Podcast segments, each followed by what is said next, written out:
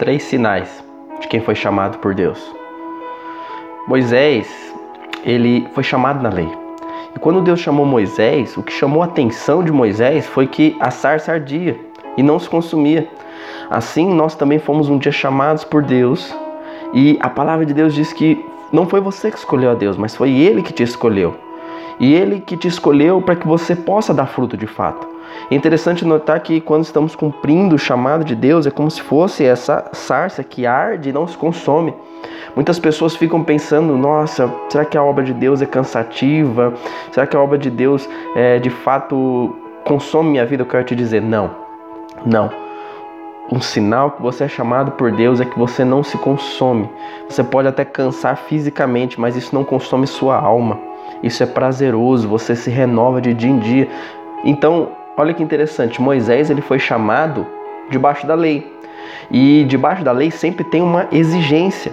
E aí interessante é que Moisés foi chamado na lei e quando ele chega no monte, Deus fala para ele: "Tira as sandálias".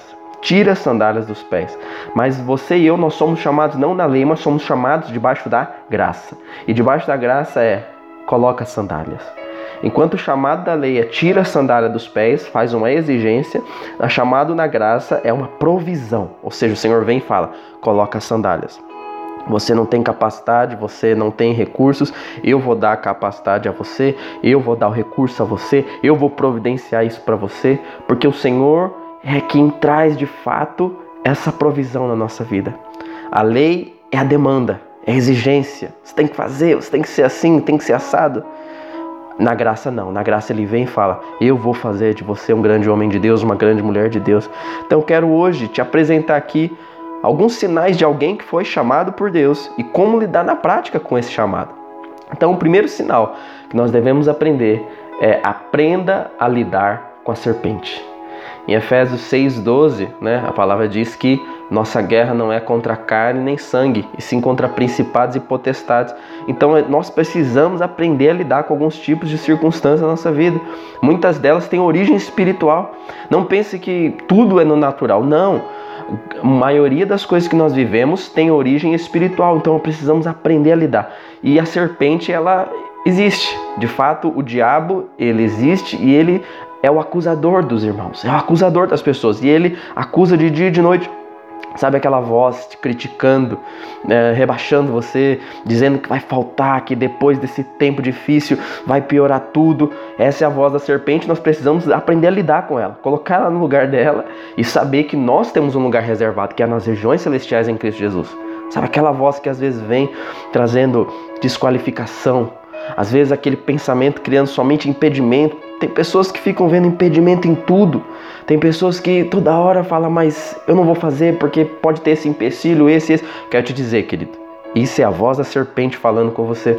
Não ouça, não dê ouvidos a ela. Sempre quando você se posiciona na direção do propósito de Deus, é normal ter oposição. É normal ter oposição. Sempre quando nos posicionamos, há uma oposição no mundo espiritual. Mas a palavra de Deus ela é clara, ela diz para nós resistirmos ao diabo e ele fugirá de nós. Ou seja, persista, vai até o fim. Eu quero te dizer, você deve de fato se render a Jesus e resistir ao inimigo, à serpente. Então, quem que resistia a Jesus, eu te pergunto? Na época que o Senhor estava caminhando aqui na terra, quem que resistia a Jesus? Os pecadores ou os fariseus? Eram os fariseus. Os pecadores eram atraídos pelo manto, atraídos pela palavra da graça, pela presença de Deus ali em Jesus, a plenitude de Deus em Jesus. Mas os fariseus sempre se opunham a ele. Então eu quero te dizer, se você estiver cumprindo o chamado de Deus, os fariseus vão se opor a você. O diabo vai se opor a você, mas eu tenho uma notícia para você. O Senhor está com você e ele vai conduzir todos os dias da sua vida. Não podemos ser amigos da serpente, não podemos ser amigos dos acusadores, nós devemos ficar do lado certo, do lado da palavra, do lado do Senhor, do lado daqueles que buscam o propósito de Deus. A serpente geralmente ela busca agir no campo das emoções, no campo da suposição, coisas subjetivas, sempre gerando dúvida. Eu quero te dizer, dúvida não é de Deus. Deus ele gera afirmações, Deus gera a palavra que mostra a nossa identidade, quem nós somos, nunca dúvida. Quem dá dúvida é a serpente. Quero te perguntar, você está ouvindo nesses dias a serpente ou a voz do Senhor? Mas os da fé, eles geram afirmações, como eu disse agora, apontando sempre para o alvo, apontando sempre para o Senhor. Então, eu queria compartilhar com você um segundo sinal aqui. O segundo sinal de alguém que é chamado por Deus é que ele ama aquilo que faz. Ele ama aquilo que faz. Em 1 Coríntios 13, versículo 4, fala a respeito do amor. Então, o que é amar de fato? Amar não é um sentimento.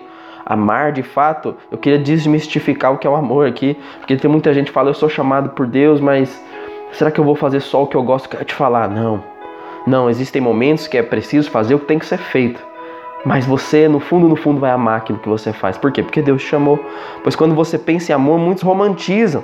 E acham que quando amam, sempre vai sentir aquele sentimento gostoso, mas, segundo a palavra, o amor é uma escolha. O amor é um caminho sobremodo excelente. E você escolhe se quer andar nele ou não.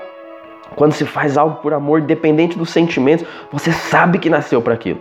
Apesar das dificuldades, você não consegue se ver fazendo outra coisa a não ser aquilo. Se a sua faculdade ou trabalho você só escolhe por dinheiro, você não vai aguentar por muito tempo. O amor é algo que vai nos dar chão para continuar, é a base, é aquilo que nós vamos andar, é o chão para nós andarmos. Nós precisamos encontrar um significado para aquilo que fazemos, o porquê fazemos e para quem fazemos. Quando encontramos, aí você pode caminhar com confiança, pois sabe que está na direção certa. A direção é mais importante do que a velocidade. Quero te dizer isso. A, a direção é mais importante do que a velocidade. Do que adianta você ir rápido demais e não mais na direção errada. Você pode estar devagar hoje, mas se você estiver na direção correta, o que importa é que você vai chegar. Uma hora você vai chegar. Amar o que faz traz satisfação, traz alegria, sabe? Não é aquele sentimento de obrigação, de tristeza, não. É algo que vem e te deixa pleno, contente no final do dia e disposto para iniciar o seu dia. Aleluia. E o terceiro sinal que eu gostaria de falar com você, de alguém que é chamado por Deus, é que os planos de Deus são sempre maiores do que você. Interessante que Jeremias, né? Ele falou, ele se sentiu pequeno diante do chamado de Deus. Isaías também se sentiu pequeno. E a nossa tendência é pensar que Deus só vai nos usar com aquilo que nós temos. Eu quero dizer, Ele vai usar com aquilo que nós não temos para que Ele possa dar aquilo que não temos e o nome dele venha a ser glorificado. A nossa tendência é pensar que Deus só vai usar dependendo das habilidades que temos. Não. Deus vai capacitar você, Deus vai munir você, Ele vai municiar você, Ele vai de fato trabalhar no campo do natural, no sobrenatural. De fato, Ele vai moldar você para cumprir o chamado que Ele tem para você. Ele trabalha no impossível. Ele trabalha naquilo que ninguém pode fazer. O chamado de Deus sobre você sempre vai exigir fé, ou seja, fé você não ver nada, mas você crer piamente na palavra daquele que falou, daquele que chamou. É a única coisa que você precisa, basta acreditar, basta acreditar e ir em direção, tomar uma, uma, um, um passo de fé. Ou seja, você acredita, você vai. Você acredita, você pisa. É uma resposta em fé. Se você crê que vai chover, você sai com guarda-chuva. O problema é que muitos se conformam até onde já chegaram e não querem ir além, sendo que o desejo de Deus é que estejamos em constante crescimento. Por que, que nós não queremos ir além? Porque ficar parado é mais confortável, porém é limitado. Você não foi chamado para ter uma vida limitada, e sim uma vida ilimitada. Somos nós que colocamos os limites, nós que freamos o agir de Deus. Se você nunca dá um passo de fé, eu quero te dizer, você nunca vai experimentar o sobrenatural de Deus. Mas se você hoje decidir experimentar coisas grandes, você vai se posicionar e vai dizer: Senhor, eu quero. Senhor, eu lanço agora todos os meus medos. Eu lanço agora todo o medo de ser criticado, de ser exposto, mas eu vou me expor para que a glória do Senhor seja manifesta na minha vida. Então esqueça hoje, querido, todo medo. Você é o único responsável pelo seu chamado. Somente uma decisão sua hoje de andar em fé e se movimentar pela fé vai fazer você viver seu chamado de maneira plena, sendo um instrumento afiado nas mãos de Deus. Eu gostaria de orar com você. Orar declarando essa realidade hoje. Declarar que você é chamado, que é necessário você de fato saber lidar com a serpente, também amar aquilo que você faz e saber que os planos de Deus são sempre maiores que você. Deus vai te honrar.